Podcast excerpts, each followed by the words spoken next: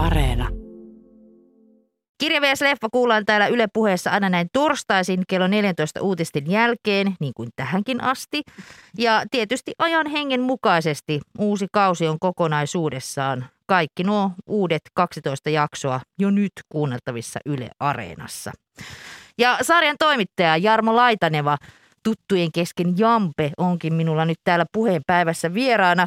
Saadaan kuulla ensikäden tietoa, että mitä uusi kausi tuo tullessaan. Tervetuloa Jampe. Hei, kiitti. Mä oon täällä hei koko kevään ajan nyt tässä puheen päivässä kertoillut väliaikatietoja vähän niin kuin hiihtokisoissa konsanaan, että kuulijoille, koska olemme kuunnelleet näitä edellisen kauden jaksoja tässä torstain kello 14 tunnilla, näitä kirjavies-leffa upeita jaksoja, että uutta kautta on tulossa.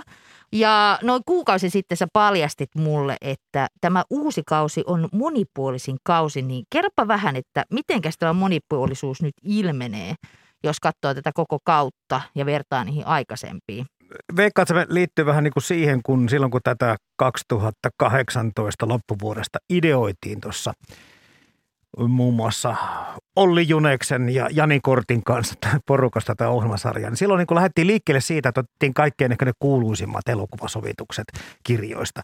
Eli semmoinen kirja ja semmoinen leffa, mikä kaikki tietää, että tämä on olemassa. Nythän tässä sarjassa on jo paljon sellaisiakin elokuvia tai teospareja, mistä välttämättä jengi ei tiedä, kun että on tehty pelkkä elokuvat. Ai jaa, perustuuko tämä kirjaan? Se vähän niin kuin lähti sieltä liikkeelle, että ne oli niin kuin semmoisia ilmeisimpiä nämä valinnat varmaan sen ensimmäisen vuoden aikana. Sitten pikkuhiljaa, kun tätä ohjelmasarjaa on eteenpäin, niin on sitten päässyt ehkä myöskin valitsemaan eri tavalla niitä teosparia, minkälaisia otetaan käsittelyyn. Ja tota, sitten tietysti tämä huomio siinä, että, että näitä toiveitahan tulee tosi paljon mulle koko ajan. Siinä sun tunnarissa tai puffissakin sanotaan, että, vai onko jopa tunnarissa, että löytyy lukuisia, miten se meneekään, lukuisia tota, hyviä kirjoja ja hyviä elokuvia, että niitä kyllä varmasti löytyy. No, mm, olisiko mulla joku 120 siinä semmoisessa niin aiheluettelossa vielä, missä niin kuin näitä jaksoja suunnitellaan eteenpäin. Mutta se, että eilen saa justiin tämmöisen viestin, että, että hei, etkö ole tajunnut, etkö ole tajunnut tätä ö, viimeinen mohikaani, että on hienoon kirjaan perustuva hieno elokuva.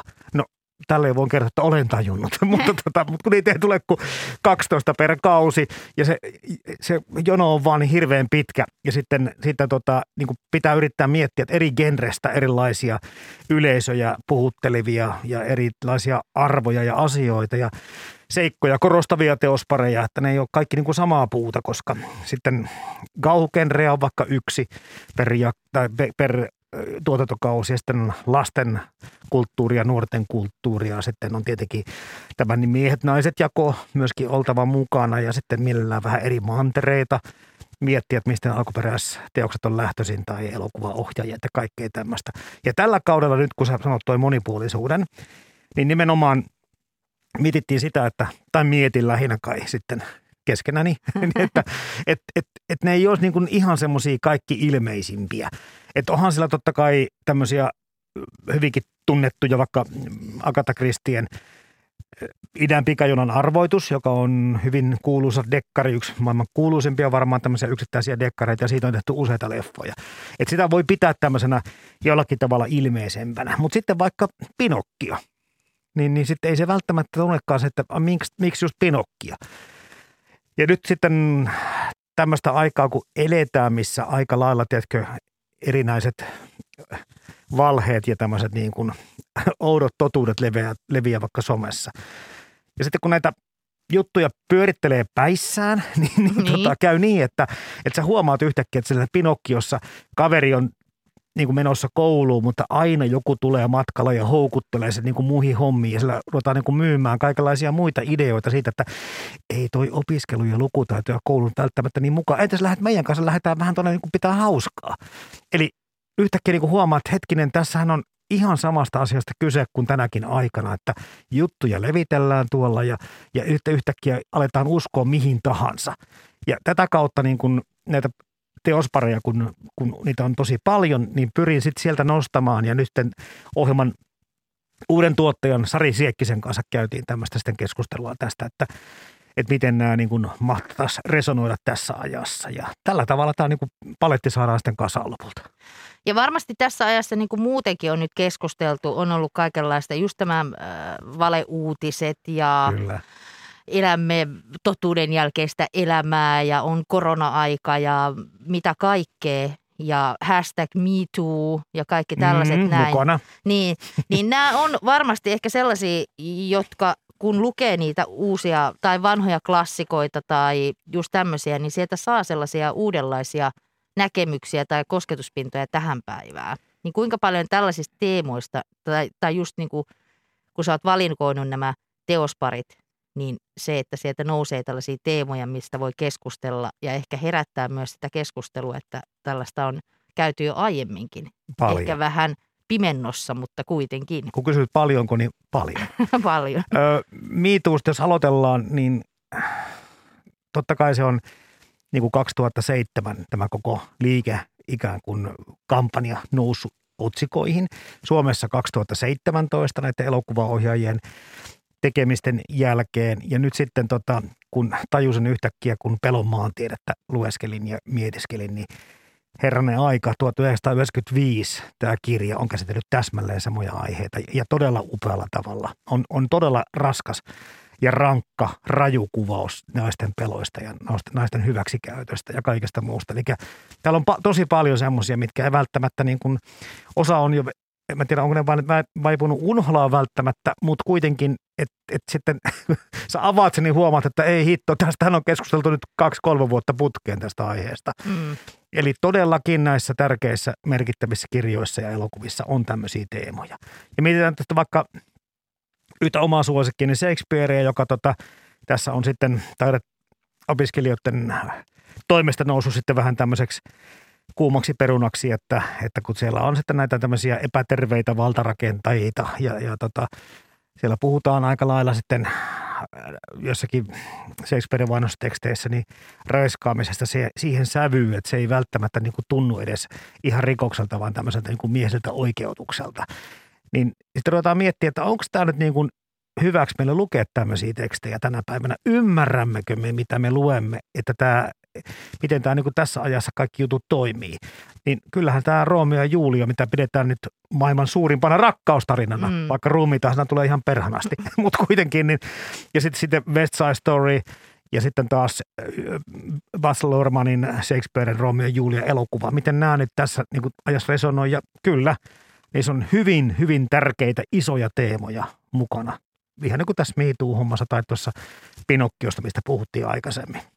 No mitä mieltä sä oot Jarmo Laitaneva, koska siis onhan tässä ajassa myös keskusteltu siitä just näistä tavallaan valtarakenteista ja semmosista ja sitten jotenkin, kun sä sanoit itsekin tuossa, että onko meidän hyvä lukea enää tällaista kirjallisuutta, niin mitä mieltä sä oot siitä? Voidaanko me tällaisia, on se sitten taideteos tai kirja tai leffa tai mikä tahansa, niin jos ei ne enää, jos siellä tavallaan on sellaisia tulehtuneita ja sairaitakin kuvauksia, niin pitäisikö ne niin kuin polttaa roviolla vai, Ai, vai onko, Ai. se me, onko se meille hyvä myös lukea ja katsella tällaisia teoksia? no sä tie- tiedät puhuvasi kirjaniilon kanssa, jo, Mhm. jo, jolle kirjallisuus on kaikki kaikessa.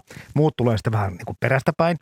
Valitettavasti näin ajattelen, vaikka elokuvastakin erittäin paljon tykkää kaikista muusta teatterista ja muuta, mutta itselle kirjat on tärkeitä ja totta kai mä koen niin, että, että tota meidän pitäisi osata ne oikeaan kontekstiin laittaa. Ja mietin vaikka tässä Tuulen viemää teosparia, kirja, älyttömän hieno kirja ja sitten siitä tehty elokuva, joka oli taas ihan, ihan jotakin muuta kuin se kirja. Ne on hirveän tärkeitä, vaikka ne on hiton rasistisia.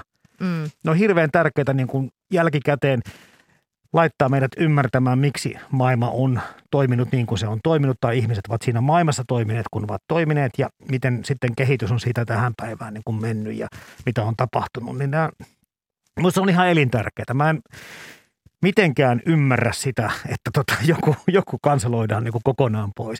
Ehkä tässä ei ole kysymys mistään ihan tämmöistä kanselkulttuurista kuitenkaan, mutta jotkut tahot ovat myöskin vähän huolissaan siitä, että kun me luetaan vähemmän ja sitten kaikkea muutakin tietoa niin kuin on tähän totuuden rinnalle tarjolla, niin ymmärrämmekö me, mitä me luemme? Ja se on varmaan ehkä se isoin kysymys tässä. Ja tietenkin mä nyt lohdutan sitä, että jos lukee paljon, niin varmasti ymmärtää. Kyllä ja ainakin jos kirjavias leffaa kuuntelee, niin saa vielä enemmän ymmärrystä näistä teoksista. Mutta hei, meillä aika vaan juoksee ja mulla on miljoonia kysymyksiä täällä sulle nimenomaan tästä sun työskentelyprosessista. Eli miten sä lähdet valmistautumaan? Sulla on kuitenkin kirjat, elokuvat. Katsotko ja luetko niitä nyt, vaikka on sulle tuttujakin varmasti moni, mutta aina Kaikki uudelleen. uudestaan. Kyllä, Kaikki kyllä. uudestaan ja Kyllä. muistiinpanovälineiden kanssa. Niin mitä sä sieltä poimit teoksista? Tavallaan millä silmällä sä katselet ja luet? Se oli hyvä, kun silloin kun opiskelin yleisen kirjallisuustieteen perusopintoja, niin, niin sitten joku kysyi multa, että mitä te oikein niin teette siellä, että puhutteko te sitten niin siinä, mitä siinä kirjassa tapahtuu? Anteeksi, kun naurattaa. Ei, me ei puhuta siitä. Me puhutaan, mistä se kertoo, eli mitkä on ne teemat ja mitä se tarkoittaa, mitä niissä kirjoissa tai elokuvissa tapahtuu. Ja se on hirveän tärkeä niin kun, juttu, mutta se on, se, kun sä teet aikas sitä hommaa, niin se, niin kun, se tulee automaattisesti. Et ei, sitä, ei mun tarvitse niin hirveästi miettiä, että nyt mä teen muistiinpanoja, vaan mä huomaan, että ai juman kautta tässä on tämmöinen asenne tai tämmöinen kertoja tai tämmöisiä niin kuin taka-ajatuksia, motiivia tai rivien välejä ja, ja muuta. Mutta kyllä mä koko ajan, niin kun mulla on kännykkä ja sitten mä laitan ranskalaisin viivoin niin kuin ylös lukiessa elokuvaa katsoessa ja sitten mä teen niin semmoisen käsikirjoituksen sit siitä ihan kunnolla ajan kanssa ja- ja taustatietojen etsimiseen sitten muutama päivä menee ja muutama päivä sitten menee varmasti näihin tai viikko yleensä tuohon kirjankin lukemiseen ja, ja tota, Mm. sitten sitten leffoja. Joihinkin jaksoihin tulee vielä useampi kirja ja useampi elokuva. Että kyllä siinä sillä tavalla saa tehdä. Mutta siihen tulee hyvä rutiini, kun sä teet tarpeeksi, niin ei se, ei se niin kuin sillä tavalla sen kummosempaa ole.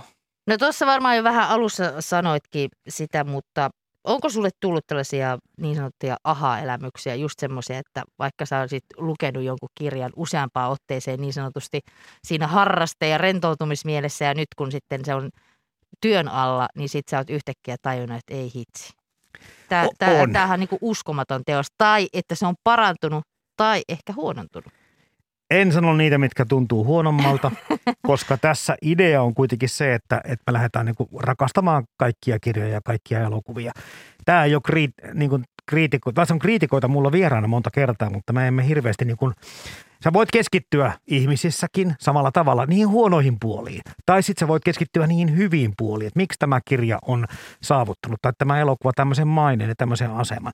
Niitä juttuja me etitään ja käydään läpi. Ja, ja kyllä mulla on semmoinen, vaikka Kari Hotakaisen juoksuhoidon tie. Ei ensimmäisellä kerralla mietin, että mitä hemmettiä.